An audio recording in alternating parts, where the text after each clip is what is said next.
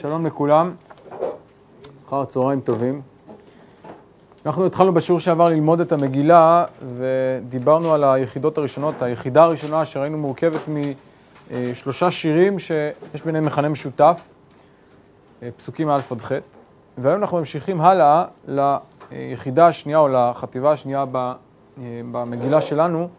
וכפי שראינו בשיעור הקודם, השאלה איך אנחנו מחלקים, במה בדיוק התיחום של כל שיר היא שאלה לא פשוטה, ואנחנו ננסה ככה לעשות ראשית לחלק את השירים ולהבין כל שיר בפני עצמו, לאחר מכן לראות את המהלך הכולל או את איזשהו קו ששוזר את השירים כולם.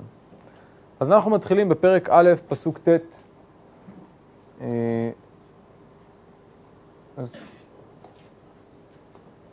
נתחיל מהפסוקים ונשאל איפה הפסוקים הללו לדעתכם, איפה אנחנו צריכים כאן לעצור, איפה מסתיים השיר הראשון כאן, אני לא אקרא, קודם כל תגידו לי מה דעתכם, תקראו בעצמכם,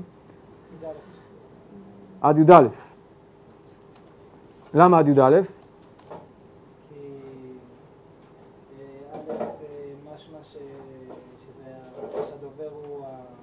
זאת אומרת, הדובר משתנה. רגע, ת' י' מי מדבר? הדוד. י' א' מי מדבר? זה לא ברור, נכון? לא ברור מי מדבר, אין כאן איזושהי התייחסות לזה. אבל י' ב' י' ג' אוקיי, עוד מעט נראה. וי' ב' י' ג'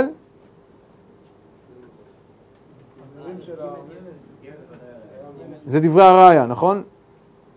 סליחה, נתחיל מי' ג'. י' ב' אמרנו זה. י' ג' זה בוודאי דברי הראיה, י' ב' צריך עיון מה זה. אז אפשר לומר שיש כאן כמה דברים. השאלה אם יש קשר בין כל הפסוקים הללו, האם יש איזשהו מכנה משותף. לכאורה אמרת זה שני עולמות שונים, כן, במה הם שונים? הדימויים ת' עד י' הם דימויים של פאר, של... נכון.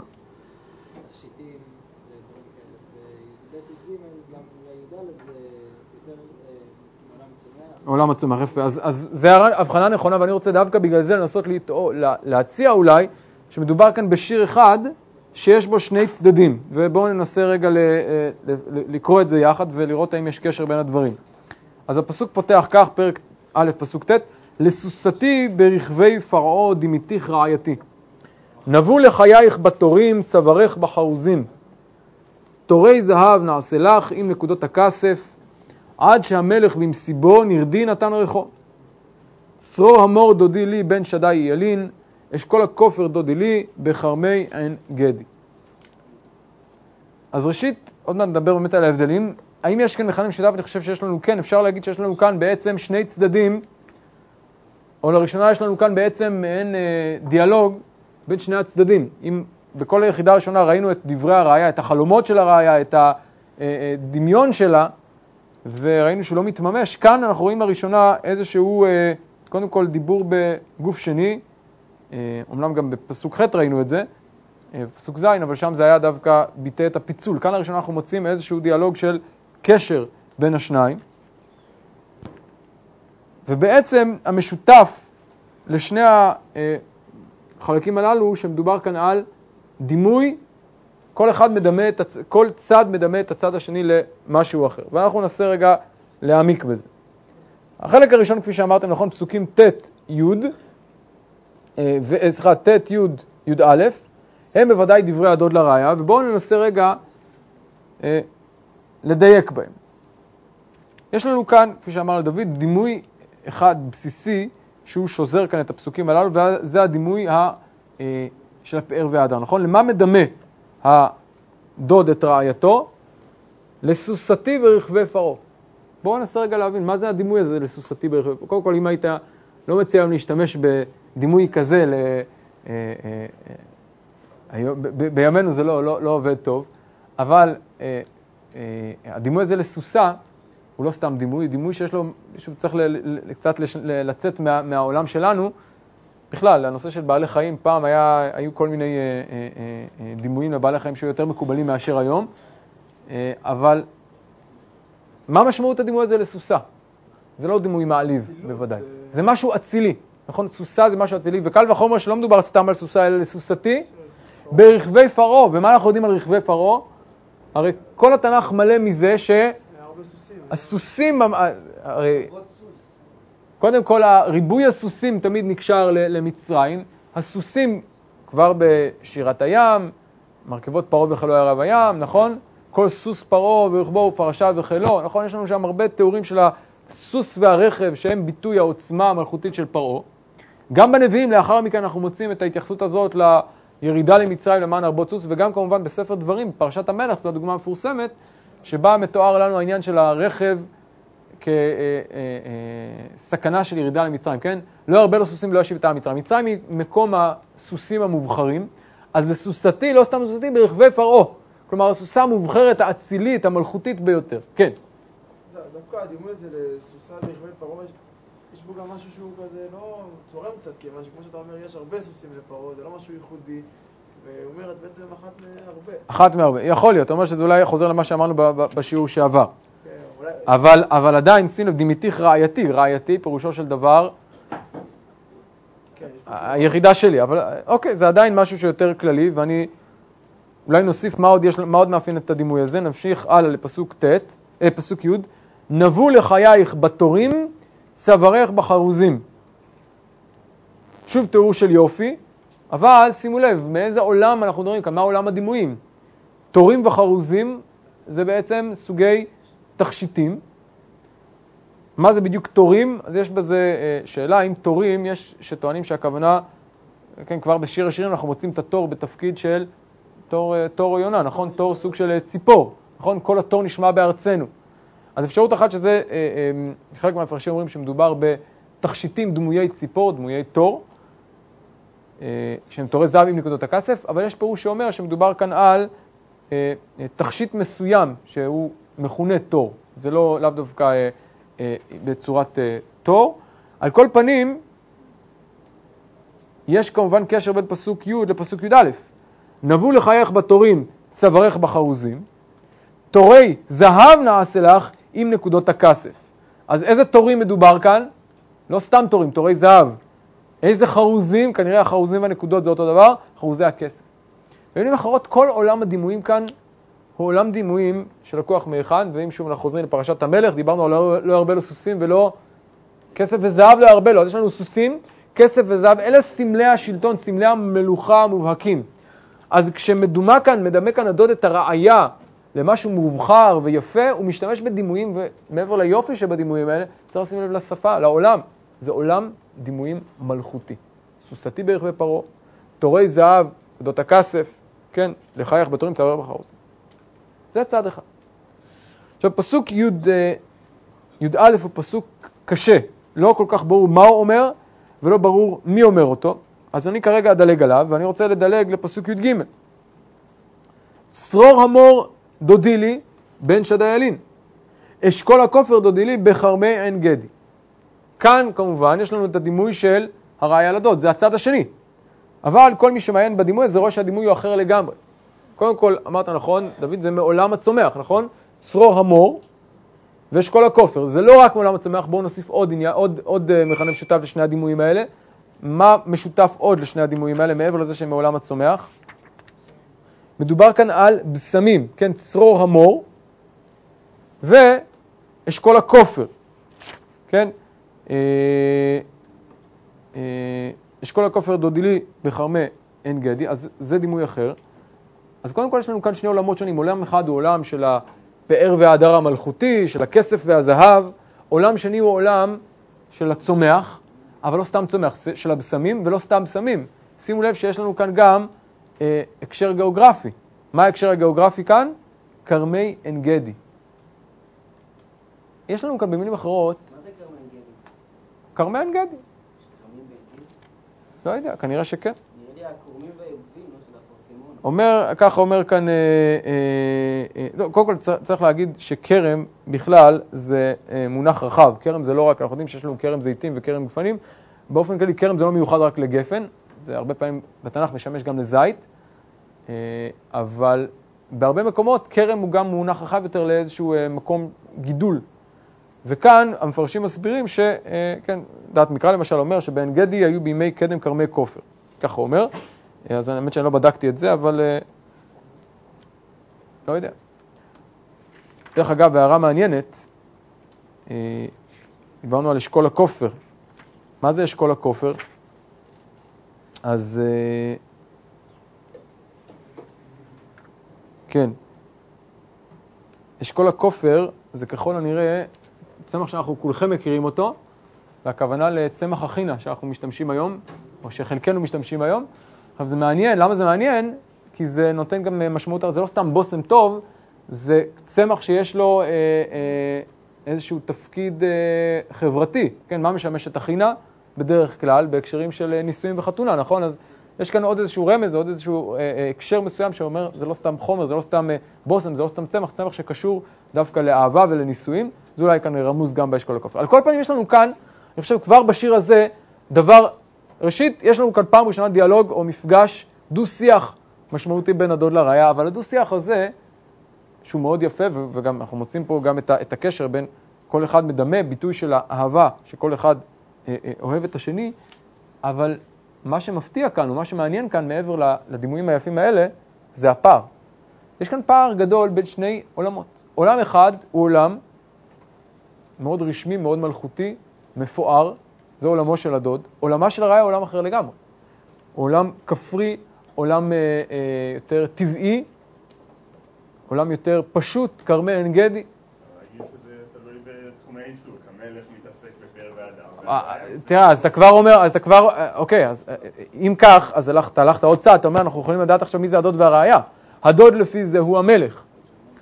זה בהחלט יכול להיות, כלומר עוד מעט נראה שזה לא ברור, הדוד זה דמות שהיא משתנה, אבל כאן יש לנו דימוי של, ראינו, נכון, ראינו שהוא מדומה למלך, השאלה אם הוא מלך ממש או לא, כי ראינו שהוא מדומה למלך, הבאנו המלך עד הרב, ואולי גם כאן, עד שהמלך במסיבו נרדין נתן רחוב, ושוב עוד מעט נחזור השאלה מי אמר את הפסוק הזה, אבל על כל פנים, אם מדובר כאן, זה לא סתם שפת דימויים שונה, אלא זה עולמות שונים שמכל אחד מגיע ממנו, כלומר הראיה מגיעה מעולם אחד, הדוד מגיע מעולם אחר, אולי זה מבטא את זה שמדובר כאן באמת על שני עולמות שכל אחד חי בהם, המלך או הדוד חי בעולם מלכותי, ולכן הוא משתמש בדימויים מלכותיים. הרעיה חי בעולם כפרי, ולכן היא משתמשת בדימויים כפריים, ואז יש לנו כאן בעצם דבר מאוד מפתיע. מסתבר שזה לא סתם קשר בין שניים שאוהבים אחד את השני, אלא זה קשר שהוא בעייתי. הוא בין מלך, מה? משהו כזה, כן, בין מלך, עם כל מה שמשתמע מזה, לבין הראייה הפשוטה, הכפרית, עם כל מה שמשתמע. כלומר, דווקא בביטוי הכי חזק הראשון של האהבה, אנחנו מוצאים את הפער הגדול, שבהמשך נראה איך הוא הולך ומעמיק. זה דבר שצריך לציין אותו כבר בשיר הזה. עכשיו נחזור לפסוק, כן. לא, אתה צודק, לא אמרתי שזה משהו כפרי, לא, אני צריך להבחין, לא, אתה צודק, בסמים, לא, בסמים באופן כללי זה לא משהו כפרי, אבל העולם הצומח זה משהו כפרי, משהו שהוא יותר, אני אומר, זה, אני מסכים שעולם הצומח הוא גם יש למלך גנים, אבל הביטוי הזה חרמי עין גדי, ועוד מעט נראה שיש לנו גם ביטוי של, יש גם ראייה ויש ראייה צאן, כלומר יש כאן עולם מושגים אחר, שהוא שונה מזה של המלך, ואני בעיקר הדגשתי את ההבדל בין הצומח לבין, אם תרצה, לבין הכסף והזהב המפוארים, ובין הסוסה המפוארת, ואת העניין, ההבדל שבין האזכור של פרעה, שזה האזכור של המלך, מלך האימפריה המצרית, לבין קרמי עין גדי. זה מבחינת הרקע שיש לנו בכל דימוי, זה הנקודה שאני רוצה להדגיש כאן. אפשר גם לפני הדברים האלה, אפשר להגיד שזה שם של מותג. מה? סוסה מפרעה. בסדר גמור, אין לי בעיה, יכול להיות שהוא לא... בוסם קרמי עין גדי זה מותג. הנה חינמי, אבל עדיין אתה צריך לשים לב שיש לך כאן תיאור של סוסה, כסף וזהב. זה עולם המושגים. עולם מושגים שהוא עולם מושגים מלכותי. אצלה עולם מושגים עולם מלכותי, אולי נעיר הערה אחת, אז נחזור לפסוק י' עד שהמלך במסיבו נרדין נתן ערכו. למה לשייך את הפסוק הזה? לחלק הראשון או לחלק השני? מי אומר את הפסוק הזה? מה דעתכם? מה? לכאורה, בדיוק, נרדין נתן ערכו נרד, ואנחנו נפגוש אותו גם בהמשך, נרד וחרקום, קנה וקינמון, נזכר בשיר השירים בהמשך. אז זה קשור אולי לעולמה של הרעיה, מצד שני מי עוד נזכר כאן? המלך. אז זה קשור לצד השני של המלך. איך אפשר לפרש את הפסוק הזה? אז קודם כל הפסוק הזה באמת פסוק קשה, יש לו כמה אפשרות, נציע, הפירוש הפשוט שכך עולה מהמילים נאמר, עד שהמלך הכוונה או בזמן או במקום שהמלך נמצא במסיבו, נרדי נתן רחוק. כלומר, הנרד, הריח, לפי זה, נותן את ריחו עד למקומו של המלך. לפי זה כאן, מי הוא בעל הריח? מי הוא הנרדי? מי הוא בעל הריח הטוב? הראיה. ואז יש לנו כאן דבר מעניין. יש את המלך במסיבו, איפה נמצא המלך? מסיבו, הכוונה בארמונו, במסב בסעודה, מסב בארמונו. ועד אליו מגיע הריח, ריח הנרדי. כלומר, חוש הריח כאן הוא החוש המרכזי בפסוק הזה, וגם כמובן בפסוק הבא. והוא אולי מגשר גם על הפער שיש לנו בין הדוד לראיה. הדוד נמצא באיזשהו ארמון במסיבה, במסיבו, והנרדי מצליח להגיע עד למרחוק, עד אל המלך שנמצא במסיבו. זה פירוש אחד. אמרתי, הפסוק הזה פסוק עמום. מן הסתם, חלקכם מכירים את הדרשה של חז"ל, שמתארים את התיאור הפוך לפסוק הזה. נותנים להם נרדים משמעות הפוכה, נרדי נתן רחוק לא במשמעות של ריח טוב, כמו שלא מפשט הפסוקים, נרד במובן של אמרתי בוסם, אלא נרדי נתן רחוק הכוונה נתן ריח רע, עד שהמלך במסיבו, ויש לפי זה כאן תיאור של המשבר שיש לנו בין הקדוש ברוך הוא לבין כנסת ישראל, שזה לפי חלק מהמדרשים מתאר לנו את המשבר הגדול שיש כאשר מצד אחד המלך במסיבו, משה עולה למעלה ומקבל את התורה, ולמטה נרדי נתן רחוק, עם ישראל חוטא. לפי זה כבר כאן יש לנו את המשבר החריף ביותר שאנחנו מכירים, הראשון, המרכזי ביותר, בין עם ישראל לבין הקדוש ברוך הוא, כבר כאן רמוז בפסוק הזה, שהוא באמת נמצא ברצף פסוקים שמתארים באמת את הפער בין העולמות, בין העולם המלכותי לבין העולם היותר עממי, אם תרצו. על כל פנים,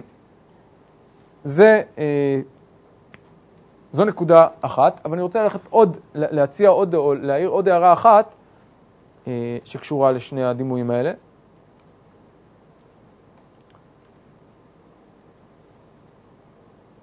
כן. מה עוד מבחין בין שני סוגי הדימויים כאן, או בין הסגנון של שני הצדדים? שימו לב, המלך מתאר את הראיה תיאור חיצוני, תיאור של יופי, נכון? לסוסתי ברכבי פרעה, סוסה יפה, סוסה אצילה. נבו לחייך בתורים, יפי, כלומר הוא מתאר את יופייה, אבל באופן חיצוני. תורי זהב נעשה לך, הוא כבר אפילו מעורב, הוא יעשה לה איזשהו קישוט יפה. אבל מה אומרת הראיה? שימו לב. היא לא סתם מתארת את יופיו, את ריחו הטומה, היא אומרת, היא מתארת, קודם כל, צריך לשים לב ללשון, צרור המור, היא לא אומרת צרור המור דודי, היא אומרת צרור המור דודי לי. אשכול הכופר דודי לי. כלומר, יש כאן ביטוי של קרבה יתרה. אם המלך מתאר בצורה יותר אובייקטיבית ומרוחקת, אצל הראיה אנחנו מוצאים כאן ביטוי של קרבה, וזה כמובן גם בהמשך בן שדי אלין, והפעמיים דודי לי, שניהם מבטאים את הקרבה היתרה שיש לנו כאן.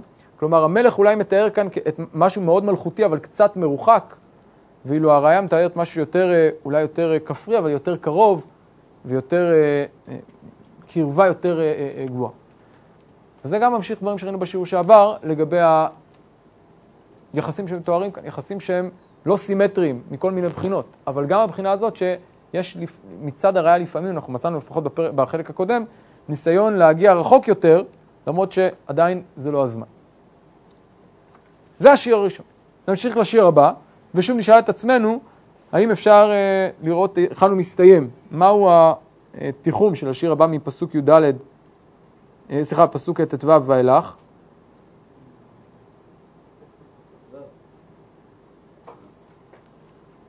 עד איפה? ט"ו מה? לא, אבל ט"ו יש לו המשך, הוא לא מסתיים רק שימו לב, מבחינת הסגנון שלו, יש לו המשך. אפשר להגיד שזה גם י"ז. עד י"ז. אז אני חושב שיש לכם באמת, מבחינה לשונית לפחות, יש כאן בהחלט ראייה. בואו נקרא את הפסוקים. הינך יפה רעייתי, הינך יפה עינייך יונים. הנך יפה דודי אף נעים, אף ארסנו רעננה. קורות בתינו ארזים, רהיתנו ברוטים. ומה קורה בפסוק הבא? אנחנו עוברים לעולם אחר, כן? עוד מעט נראה, זה דימוי של שושנה, של פרחים, ונדבר על זה עוד מעט. זה כבר משהו קצת אחר, למרות שיש קשר בין הדברים. אז שוב, השיר הקצר הזה, גם בו אנחנו מוצאים את אותו מבנה, נכון? תיאור מצד הדוד, ותיאור של יופי מצד הראיה. הנה החפה ראייתי, הנחה יפה דודי. אבל שוב בואו נעשה את ההשוואה הזאת בין הדוד לראיה, בין שני הצדדים. האם יש כאן סימטריה, או שיש כאן הבדלה, או שיש כאן פער בין הצדדים? מבחינת הסגנון הוא הרבה יותר קרוב, כן, הנח יפה ראייתי, הנחה יפה דודי. אבל מה ההבדל בכל זאת?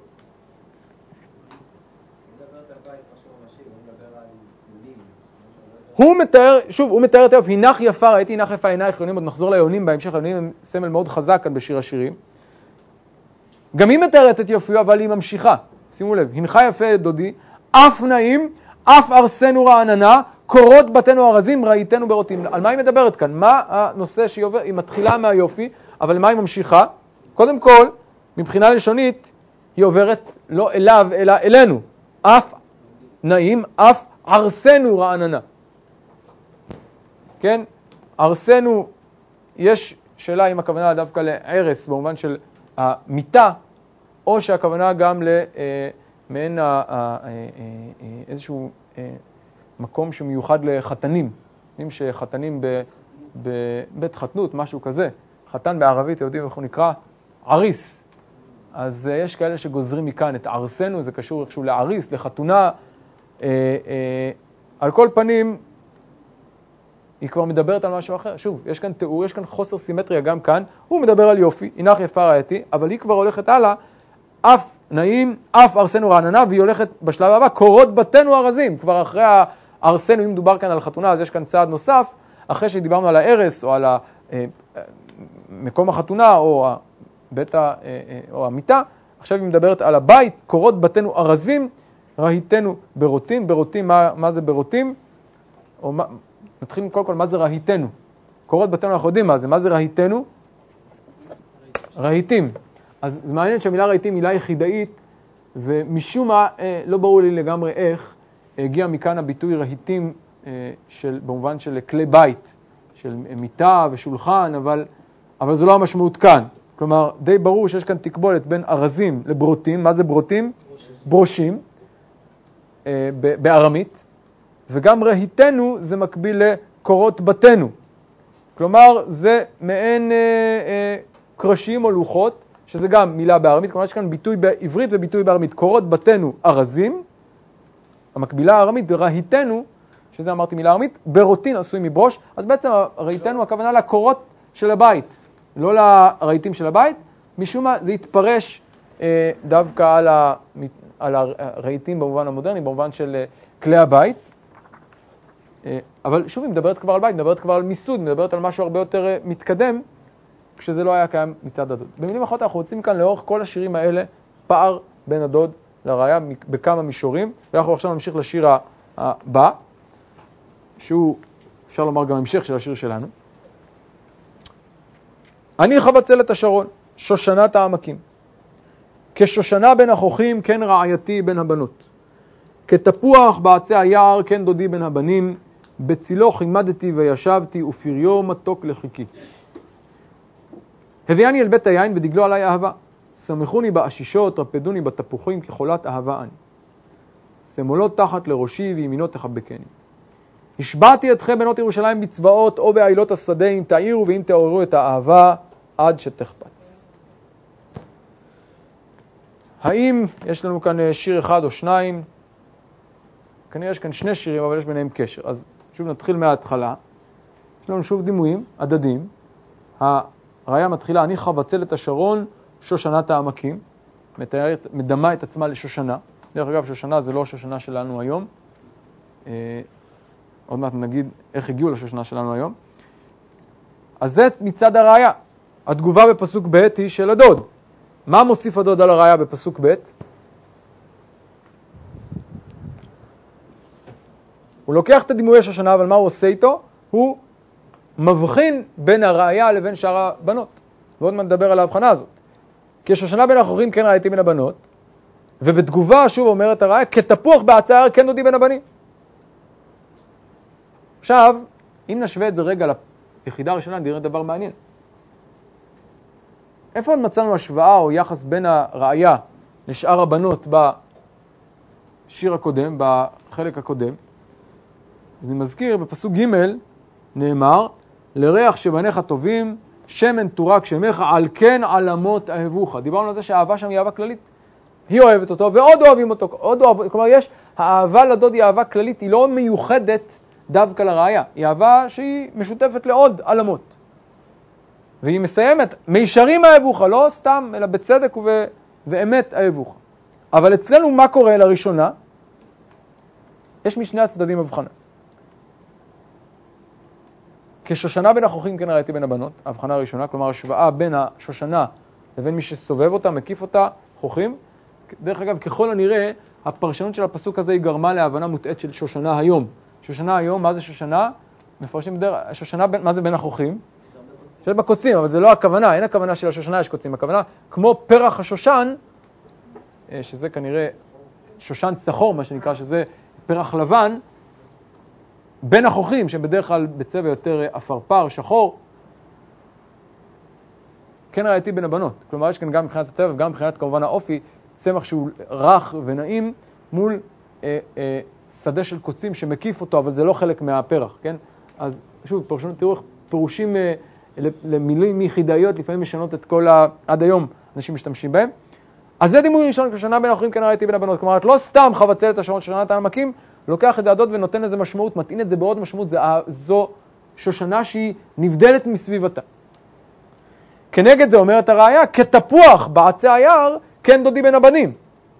מה ההבדל בין תפוח לבין עצי היער?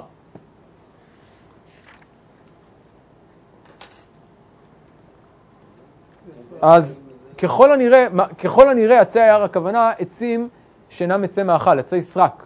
אז כתפוח בעצי היער כן דודי בין הבנים, פירושו של דבר, הוא נבדל מהם, כמו שהדוד אמר לה שהיא נבדלת, היא הפרח היפה והרך בתוך שדה של קוצים, כך גם הוא, העץ נותן הפירות ובעל הריח היחיד בתוך יער של עצים שאין בהם, תוחלת, אין בהם ריח, אין בהם פירות. אז זאת ההבחנה. למה מפרש השושנה זה לא קוצים כמו שאנחנו רגילים? כי שים לב להקבלה, זה בדיוק, בשביל זה יש לנו את ההקבלה, כשושנה בין החוכים, כן ראייתי בין הבנות, כלומר היא מול מי שסביבה, אותו דבר גם כתפוח בעצי היער. לא, אבל השושנה, מה זה שושנה? שושנה זה צמח. מה זה בין הקוצים? שסובבים אותה קוצים.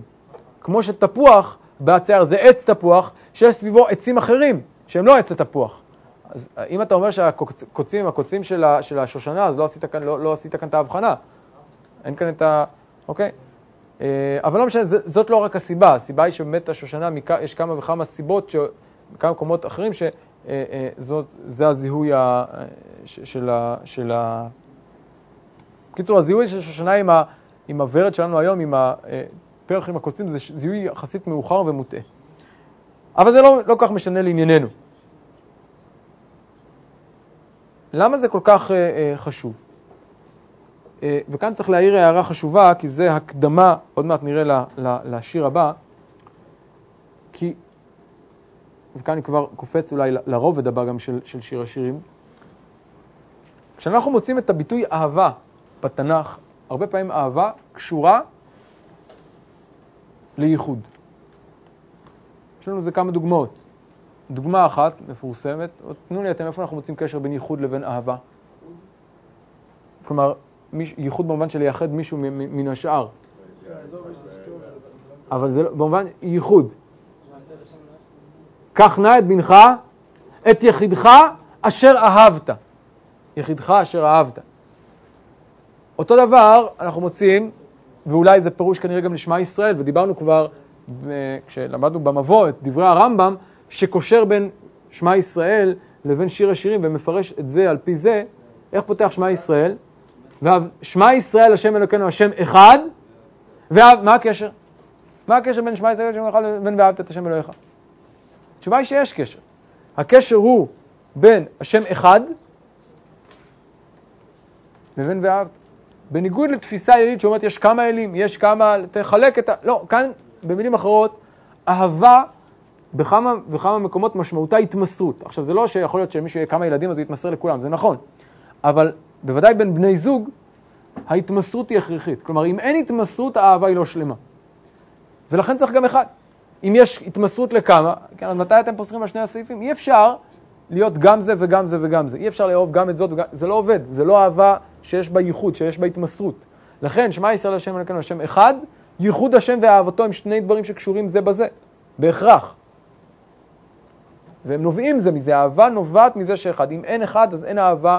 אם אין השם אחד, אם יש אמונה בעוד משהו, אז האהבה היא כבר לא אהבה שלמה. ההתמסרות, הנאמנות היא לא נאמנות שלמה.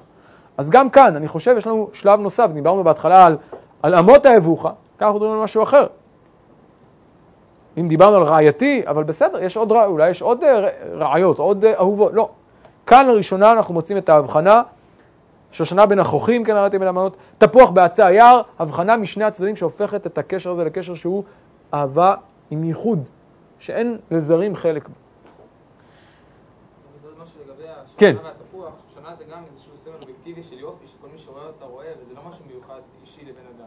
מה תפוח, שזה כאילו לא איזה משהו יותר מדי יפה בחוץ, אבל יכולה לאכול אותו, שזה שייך... זה מעניין דרך אגב, שזה בדיוק מה שנוסף בהמשך. שים לב ששוב אנחנו מוצאים כאן את הפער. מה הפער בין שני הצדדים? הוא אומר, כשושנה בין החוכים כן רעייתי בין המנות, כנגד זה אומרת הראיה, כתפוח בעצי היער כן דודים בין הבנים, נקודה. אבל היא ממשיכה עוד משפט. מה היא ממשיכה? בצילו חימדתי וישבתי, ופריו מתוק לחיקי. שוב, צעד נוסף. לא רק תיאור, לא רק ייחוד, לא רק יופי, אלא מה? קשר יותר עמוק, כן? בצילו חימדתי וישבתי, שזה מזכיר לנו גם את אולי את אפרסנו רעננה, ופריו מתוק לחיקי, יש לנו כאן גם את האכילה, את המפגש, קשר שהוא יותר חזק, לא סתם משהו חיצוני. כלומר, בכל המקרים האלה אנחנו בעצם מוצאים כאן, אם נסכם את כל השירים שראינו עד עכשיו, יש לנו בעצם מבנה דומה, תיאור של יופי מצד הדוד ומצד הראיה. ראינו בעצם שלושה שירים כאלה, נכון? ראינו את פסוקים ת' עד י"ג, עד י"ד, את י"ד עד ט"ז, עד י"ז, סליחה, וא' עד ג'. שלושת השירים האלה יש להם מבנה דומה, יש להם דימוי של יופי מצד הדוד ומצד הראיה, הדוד אומר והראיה משיבה, אבל בשלושת התיאורים הללו גם ראינו פער בין הדוד לבין הראיה, פער, אם זה פער בדימוי ואם זה פער במגמה, בתוצאה, בשלב הבא. וראינו גם התקדמות מסוימת, אני מזכיר בהתחלה ראינו רק את הדימוי המלכותי, המרוחק, אחרי זה אנחנו מדברים גם על יופי קצת יותר מקורב, והצד, אמרנו, השיר השלישי מדבר כבר על ייחוד של אהבה שהיא בדרגה גבוהה יותר. כן. שאלה מעניינת, אנחנו עדיין לא ענינו על זה, בינתיים רק עמדנו על ההבדלים, ואני חושב שזה מאוד בולט, בשלושת השירים האלה אנחנו מוצאים ממש את הפער הזה, ועוד מעט נדבר על המשמעות שלו. אבל בינתיים אנחנו רק קוראים, לא מנסים להבין מה כתוב, עדיין לא דיברנו על משמעות. עכשיו נמשיך לשיר הבא, שהוא קשור אבל הוא גם עומד בפני עצמו. הביאני אל בית היין ודגלו עליי אהבה. כן, זה מפסוק ד' עד פסוק ז', זה שיר שאמרתי עומד בפני עצמו ובו רק הראיה מדברת. יש כאן מה שנקרא מונולוג ולא דיאלוג, עד עכשיו היה לנו שלושה דיאלוגים, כאן יש לנו מונולוג. אבל יש עוד דבר שמאפיין את השיר הקצר הזה. איזה ביטוי שחוזר בו, איזה עניין מרכזי, מה? אהבה. שימו לב שהמילה אהבה, שראינו אותה בתחילת הפרק, תחילת פרק א' פעמיים, מופיעה כאן שלוש פעמים, נכון? הביאני לבית היין ודגלו עליי אהבה. שמחוני בעשישות, רפדוני בתפוחים כחולת אהבה אני. השבעתי אתכם בנות ירושלים וכולי, אם תראו את האהבה. שלוש פעמים נזכרת כאן האהבה, שקודם לכן אני מזכיר, נזכרה פעמיים בשיר הראשון, ורק במובן רחב של אלמות האהבוך, מישרים האהבוך. כאן האהבה היא אהבה מיוחדת, אמנו, של הדוד והראיה בלבד, והיא נזכרת שלוש פעמים, ואנחנו צריכים רגע קצת יותר להעמיק בה. אז נתחיל מההתחלה. הביאני אל בית היין.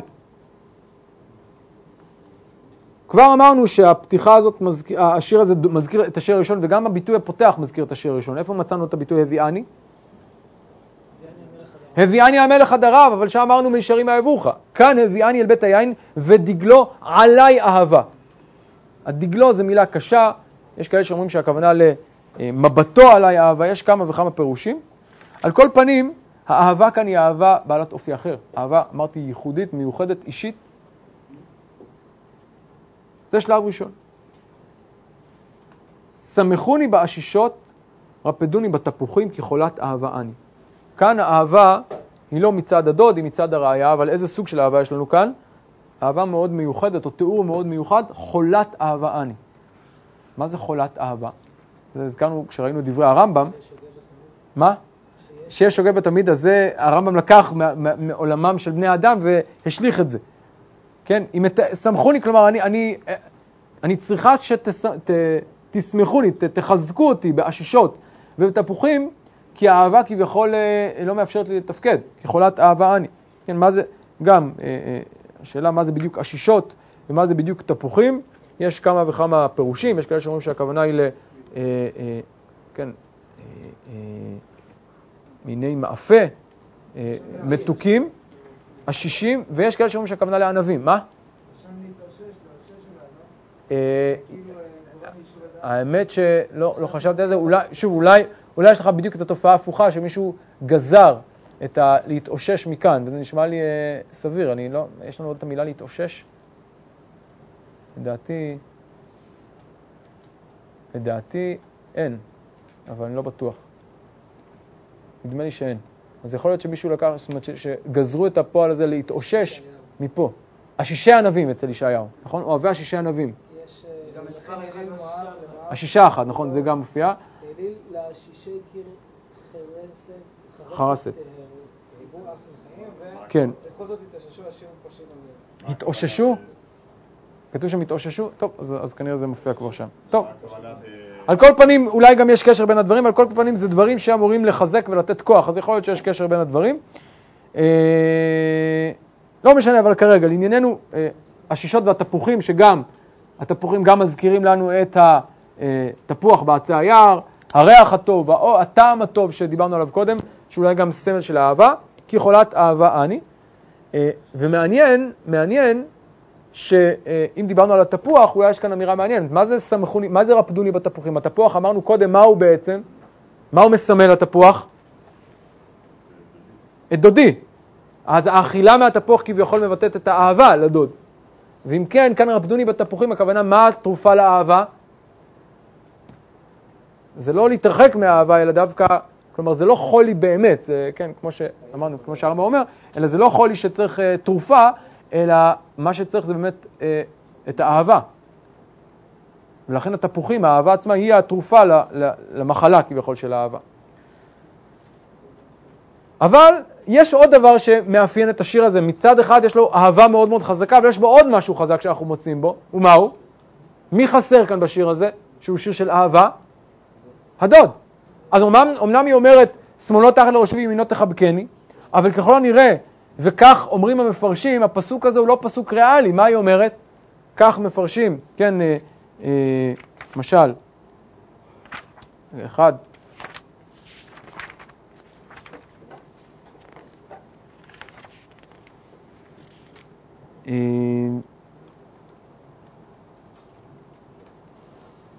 כן, כך אומר רבי יוסף קרא, למשל, זאת הייתי חפצה, שישים שמאלו תחת ראשי וימינו תחבקני, כלומר זה חלום. זה דמיון, אבל זה לא קורה. איך אנחנו יודעים שזה לא קורה? זה הפסוק האחרון. השבעתי אתכם, בנות ירושלים, בצבאות או בעילות השדה, אם תעירו ואם תעורו את האהבה עד שתחפץ. זה פסוק גם סתום, יש לו כמה פירושים, אבל לענייננו, יש כאן תיאור של אהבה שמצד אחד היא מאוד חזקה, יש כאן חולי אהבה, אבל מצד שני מה יש בו? מה אין בו? הוא עדיין לא ממומש, עדיין לא הבשיל. כן? השבעתי אתכם, ואת השבועה הזאת אנחנו נפגוש בעוד פעמיים בשיר השירים. כנראה, ככל הנראה, שוב, יש מחלוקת מה משמעותה מדויקת, אבל ככל הנראה יש כאן אמירה שמצד אחד יש כאן קרבה גדולה ויש כאן אהבה גדולה, אבל יש כאן גם איזשהו מחסום, יש כאן גם איזשהו משהו שעוצר, והאהבה הזאת לא ממומשת. למה היא לא ממומשת? עד שתחפץ, הכוונה כנראה עד שיגיע זמנה. עד שיגיע הרצון באמת שהיא תתגשם ותבשיל. אז אם אנחנו מדברים על המתח שיש לנו כאן בשיר, אנחנו מוצאים מצד אחד את הרצון, מצד אחד את האהבה, מצד שני, כאן היא מתארת לנו את מגבלה. יש כאן איזושהי מגבלה, יש כאן מחסום, אבל היא מודעת לזה ואומרת, עד שתחפץ אני רוצה, והיא משביעה, להמתין עד שיגיע הזמן. ועוד מעט נדבר גם על המשמעות של זה. כן. ראינו בשיר הקודם שלא הייתה מודעת לזה, והדוד כאילו... הדוד אומר לה, תחכי, נכון. אז אולי עוד מעט נדבר גם על העניין הזה.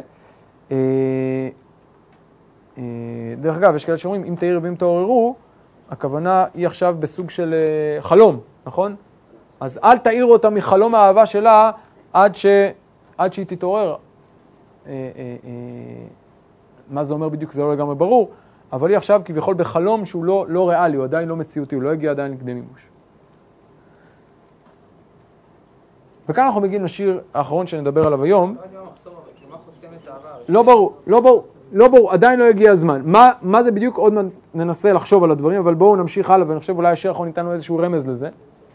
פסוק ח' כל דודי הנה זה בא, וזה שיר הראשון שאנחנו פוגשים בו ממש סיפור בשיר השירים. יש לנו בשיר השירים הרבה שירים של שירי תיאורים, שירים של אהבה ושל יופי ושל תיאור, אבל יש לנו כמה שירים בודדים שהם שירים שמתארים לנו ממש סיפור, וזה ממש שבר כזה קטן, איזה רסיס קטן של סיפור.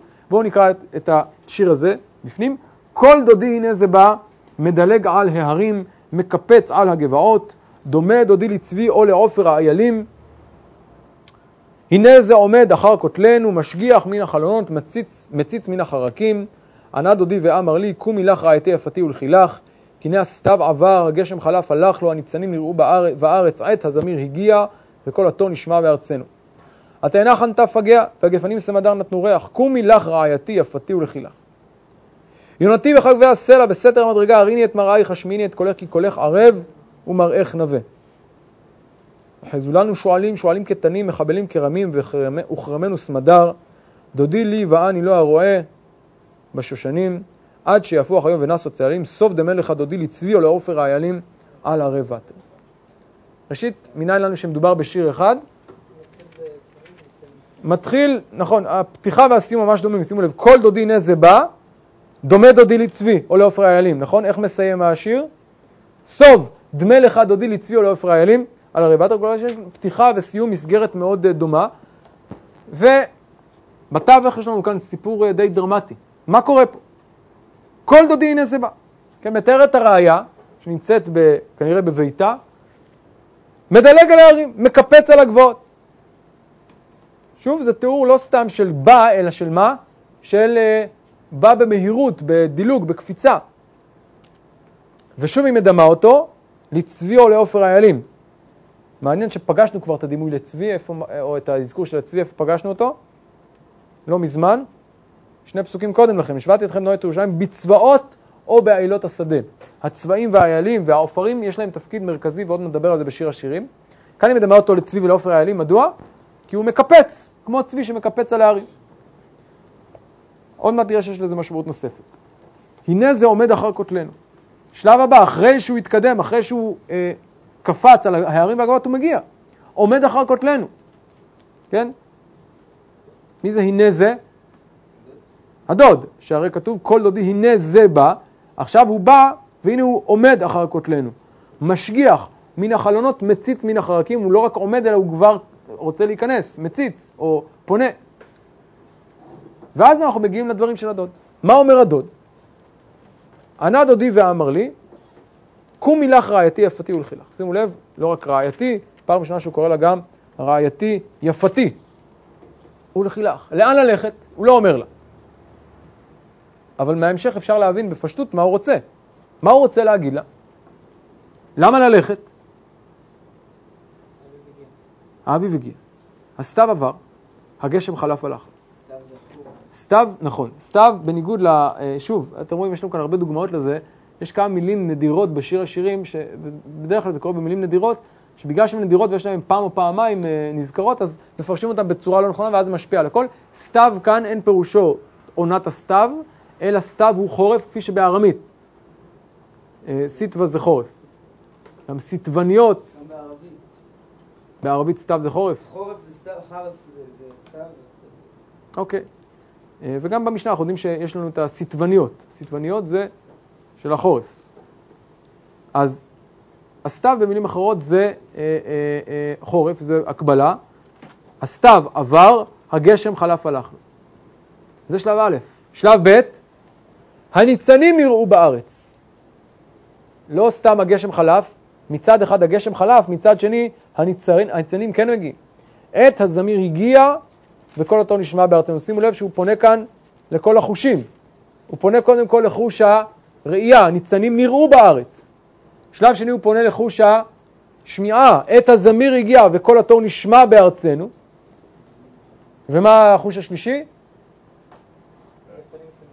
התאנה חנתה פגע והגבשנים סנדר נתנו ריח. כל החושים בעצם מעידים על מה? שהגיע זמן הפריחה. שימו לב איזה תיאור, אין לנו כמעט בכלל, באופן כללי אין לנו כמעט בתנ"ך תיאורי טבע. בדרך כלל שיש תיאורים, בכלל אין הרבה תיאורים בתנ"ך, אבל כשיש תיאורים, הם תיאורים מאוד מאוד תמציתיים, מאוד חסכניים, אין תיאורי טבע כמעט, שימו לב. ושיר השירים מלא מתיאורי טבע, זה אחד תיאורי הטבע באמת המאוד מפורטים ויפים, שמתארים לנו את האביב, בוא האביב ולא סתם אביב, אביב בארץ ישראל, כן? כל אותו נשמע בארצנו, מה? לכי לאיפה, מה? לא אומר לה לאיפה, אבל אפשר להבין לאן לצאת. קודם כל תצאי מהבית, את עכשיו סגורה בביתך, מאחורי הכותל, מאחורי החלון, אני עכשיו מגיע מבחוץ, את צריכה לצאת החוצה, הגיע הזמן לצאת החוצה, למה? האביב הגיע.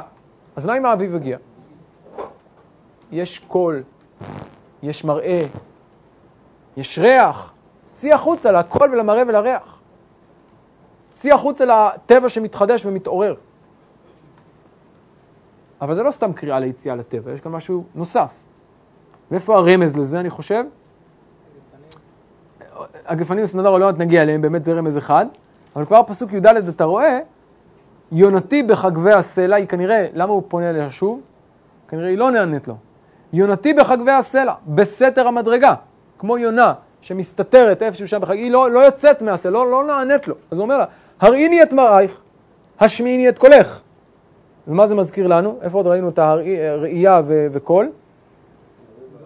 הניצנים נראו בארץ, וכל התור נשמע בארצנו. עכשיו הוא אומר לה, את יונתי, כמו התור, היא יונה, אני רוצה שאת תשמיעי לי את קולך, תראי לי את מראייך, את מסתתרת.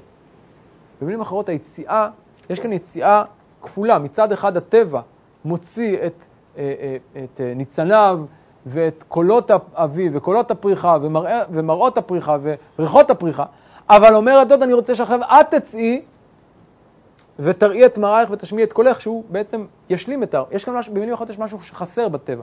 הטבע מתעורר לחיים, אבל חסר בו משהו. מה חסר בו? את סגורה בביתך, סגורה בחגבי הסלע, ולא משתתפת בתהליך הזה של התעוררות. אז יש כאן קריאה, במילים אחרות, לא לצאת למקום מסוים. הקריאה היא לצאת קודם כל, לצאת מהמקום המסוגר, מהמקום של החורף, שבו אין קול ואין מראה וכולם מצטנפים, אין מקום שבו שומעים ורואים ומריחים ומתעוררים וחוזרים לחיים. מה התשובה של הראיה? וזו תשובה מאוד מפתיעה. האם הראיה מסכימה על הקריאה המאוד מרגשת הזאת? הראיה עד עכשיו ראינו שמי היה כל הזמן, מי היה יותר יוזם, יותר פעיל, הראיה. כאן לראשונה הדוד קורא, הדוד לראשונה פעיל, הדוד לראשונה יוזם ואומר לה לצאת, אבל מה התגובה שלה? התגובה מפתיעה. אחזו לנו שואלים. שואלים קטנים, מחבלים, קרמים, וכרמנו סמדר. שימו לב, יש כאן אולי רמז לה, מה היא אומרת לו? קודם כל לא ברור מה זה אחזו לנו שואלים, שואלים קטנים, אבל לא ניכנס כרגע לדיוקים. מה אנחנו מבינים מהפסוק הזה? מה הבעיה שהיא מעלה בפניו? יש בעיה, זה לא, הזמן לא מתאים. למה הזמן לא מתאים? חרמנו סמדר. סמדר פירושו לא בשל. מי הזכיר עוד את הגפן סמדר? גם הדוד. הגפנים סמדר נתנו ריח, אבל כל אחד לוקח את זה לכיוון אחר. הוא אומר, הנה, הגיע, התחילה העונה, התחילה הפריחה. היא אומרת לו, לא, התחילה הפריחה, אבל מה חסר? יש ריח, מה חסר? הפרי הוא עדיין סמדר. מה זה השואלים? שאלה טובה. אני חושב שוב, מה זה בדיוק החזו לנו? זה גם שאלה. אני לא רוצה להיכנס כרגע לפרשנויות, כי יש כמה פירושים לזה, אבל על כל פנים, מה שעולה כאן מהפסוק כולו, שיש סכנה. שואלים אוכלים את הענבים בקרם, נכון? הכרם אמרנו מה הוא מסמל כאן, ראינו גם קודם וגם עכשיו, שהקרם מסמל את ההתחדשות של הטבע, ואולי את הראייה עצמה שמדברת על הקרם שלה, קרמי שלי לא נטרתי. מה היא אומרת לו? עכשיו לא הזמן. למה לא הזמן? הגפן לא הבשלה, צריך לשמור עליה. בין יכולות יש סכנות. דווקא בעת הזאת של ההבשלה, דווקא בעת הזאת של האביב, של הפריחה, יש סכנה גדולה והיא צריכה שמירה מיוחדת. אם אני אצא וכביכול אפתח יותר מדי, יש סכנה שהגפנים והקרם ייפגע. ואז היא אומרת, דודי לי ואני לא. היא לא מוותרת, דודי לי ואני לא, אבל היא אומרת, עד שיפוח היום ונסו הצללים, כנראה הכוונה, מה זה יפוח היום ונסו הצללים? כנראה עד שהיום יתבהר יותר. כלומר, עדיין לא הגיע הזמן, צריך לחכות עוד קצת. נסו הצללים, כן, מתי הצללים נסים? כשהשמש נמצאת בראש הרקיע. זה אחד הפירושים, יש גם פירושים אחרים. על כל פנים, סוף דמי לך דודי. וכאן זה סוגר את השיר. השיר פתח שהדוד בא, כל דודי נזה בא. עכשיו היא אומרת לו, סוב, תסתובב על עקביך ותחזור אחורה להרי וטר. לאותם מקומות, להרים ולהגבעות, למבטרים שמהם הגעת, כי זה לא הזמן. עכשיו, השאלה מה המשמעותו של כל המהלך הזה שראינו כאן, אני אנסה כאן אולי להציע, כן, הדברים באמת לא לגמרי מובנים, אבל אפשר לזהות כאן איזשהו מהלך שננסה להבין את משמעותו. אם נסכם את מה שראינו עד עכשיו, אז ראינו, אני מזכיר בחלק הראשון, כמה שירים של דיאלוג, של צד אחד יותר מתון, צד הדוד יותר מתון, הצד של הרעיה יותר ממהר. אבל דווקא כשהראיה מגיעה, כן, אמרנו אל ה-C, יש אי, כשהדוד מגיע ראיה דווקא, אז היא נעצרת ואומרת, זה לא הזמן, זה לא מתאים. ננסה, זמננו קצר ואני רוצה בכל זאת לומר כמה מילים. בשני רבדים ננסה לדבר על זה. קודם כל, ברובד הלאומי, מה משמעות הדבר הזה? אז ראינו כבר שרש"י לאורך כל שיר השירים מנסה לספר לנו את סיפורו של עם ישראל דרך שיר השירים, בעקבות המדרש. ואם אנחנו מנסים להבין את התהליך הזה דרך הסיפור הלאומי, אז יש לנו כאן סיפור שמצד אחד, העם לפעמים רוצה, אם תרצו, להקדים את הקץ, לדחוק יותר מהר ממה שבאמת מגיע. אבל לפעמים דווקא כשהדוד מגיע, יש משהו שעוצר, משהו שמגביל. מה מגביל? מה בדיוק הבעיה? מה לא במקום? אז יש כמה פירושים, נקרא רגע את רש"י. שוב, בתור דוגמה, רש"י אומר כך, נתחיל אם תאירו ואם תאורו את אהבה עד שתחפץ. כן, כידוע שיש כמה פירושים מה זה עד שתחפץ, על מה מדובר כאן, ולפי חלק מהפירושים מדובר על הגלות. ומדובר כאן על שלושת השבועות של אומות העולם, ולפי זה בעצם הסיפור הוא סיפור של תזמון. יש זמנים שבהם יש מרחק, וצריך לדעת להמתין, צריך לדעת להגביל. ולא יש זמנים שבהם זה עת רצון. זו נקודה אחת. דיברנו עכשיו על כל דודי הנה זה בא, מדלג על הרים, מקפץ על הגבעות. חז"ל מתארים את הפסוקים, או מפרשים את הפסוקים האלה על יציאת מצרים, שבהם הקדוש ברוך הוא כביכול חישב את הקץ, או זרז את הקץ כדי להוציא את ישראל, ומוציא אותם ממצרים, זה כביכול האביב, וזה מאוד מתאים, כי באמת מדובר כאן על אביבו של עם ישראל. האביב שבו הקדוש ברוך הוא רוצה להוציא את עם ישראל ממצרים. מה? חודש האביב, כן, בדיוק, זו אותה תקופה. יונתי בחגבי הסלע מתפרש כאן לפי זה גם על יציאת מצרים, חז"ל מפרשים את זה על מעמד עם ישראל שם על ים סוף. אבל גם כאן יש לנו איזשהו עיכוב, איזשהם שואלים קטנים. מי זה השואלים הקטנים? זאת שאלה גדולה. מי הם אותם מעכבים? אז גם כאן יש כמה פירושים, יש כאלה שמדברים את זה על הרשעים של דור המדבר, שמעכבים את הגאולה. יש כמה וכמה פירושים מי הם השואלים האלה, אבל לעתים דווקא כשמגיע הקץ, כשמגיע הרצון מלמעלה, יש איזשהו עיכוב מלמטה, ששוב, כאן הראיה מודעת אליו, כאן הראיה מקבלת אותו ומודעת אליו, ואומרת, יש משהו אצלי שעדיין לא מתאים, עדיין לא מספיק, עדיין בוסרי, שואלים קטנים שיכולים לסכן אותי, ואני לא יכולה כרגע להתפנות במלוא כוחי לעניין הזה. אבל אני רוצה להוסיף עוד משהו. הדימוי הזה, ואני רוצה בעיקר להתמקד בדימוי האחרון, בתיאור הזה של המפגש סביב הטבע. למה משתמשת מגילת שיר השירים בדימוי המיוחד הזה של עת הזמיר הגיע, הסתיו עבר, של הטבע, של האביב, בהקשר הזה של המפגש בין הדוד לבין הרעיה? האם זה רק עניין של איזה דימוי יפה, שיש כאן משהו יותר עמוק? אז ראינו קודם כל שיש הקבלה בין שני בין פסוק י"ב ל-י"ד, אבל אני רוצה להציע עוד נקודה, וזו נקודה שעמד עליה יהודה פליקס, שהוא כתב ספר מאוד יפה על שיר השירים, מנקודת מבט של חוקר טבע ונוף וגם זואולוגיה. והוא אומר שיש דבר מעניין דווקא אצל האיילים. מה אנחנו יודעים על האיילים? האיילים, הוא אומר, יש להם איזושהי תקופה מסוימת, אחת בשנה בלבד, שבה הם נקשרים זה בזה, ותקופה מאוד מיוחדת. וכמובן יש כל בעלי החיים, אבל אצל האיילים יש משהו מיוחד, ולא לא, לא, לא בכדי נבחרו דווקא האיילים לעניין הזה. ולפי זה התיאור של אני אקרא לכם רגע את הדברים שלו. כן. הוא אומר כך: לאחר שהעופרים גדלים ועוזבים את אימם, הזכרים דרים בתחילה נבדלים מן הנקבות רחוקים הם. כשמגיע עת האיחום, יוצאים הזכרים ומשטטים בערים גבוהות לחפש את בנות זוגם. וכשהם פוגשים אותם, אינם מתחברים איתן מיד, ולמשך תקופה מסוימת רודפים בני הזוג זה אחר זה ובורחים זה מזה, מתחבאים זה מזה ומחפשים זה את זה. ואפשר שעל עניין זה מיוסדים דברי הראיה על דודה, משגיח מן החלונות, פנציץ מן החרקים. בעונה זו מאבדים בעלי החיים האלה את תכונת הזהירות והחששנות המצויה בהם, ומדוארים ורצים וטועים ומתקרבים סמוך ליישובי בני אדם. נוסיף עוד דבר, הצבי והאייל הם בעלי חיים מצטיינים ביופיים וגם בנאמנותם בבן זוגם. ולכן נאה לקחת את דרכי החיים לסמל האהבה, הזקה והתאורה. צריך להוסיף עוד משהו, שאולי יש כאן רמז גם לאלוקות, גם צבאות. זה מזכיר לנו צבאות השם, וגם איילות. זה גם, יש בזה גם את רמז לשם השם, אל ואייל. על כל פנים, משמעות הדבר הזה לפי זה, ובזה נסכם את הדברים, שהקשר הזה, וכאן יורד אולי גם מהרובד הלאומי, גם לרובד הפרטי, שראינו שגם בו מתפרשת מגילת שיר השירים,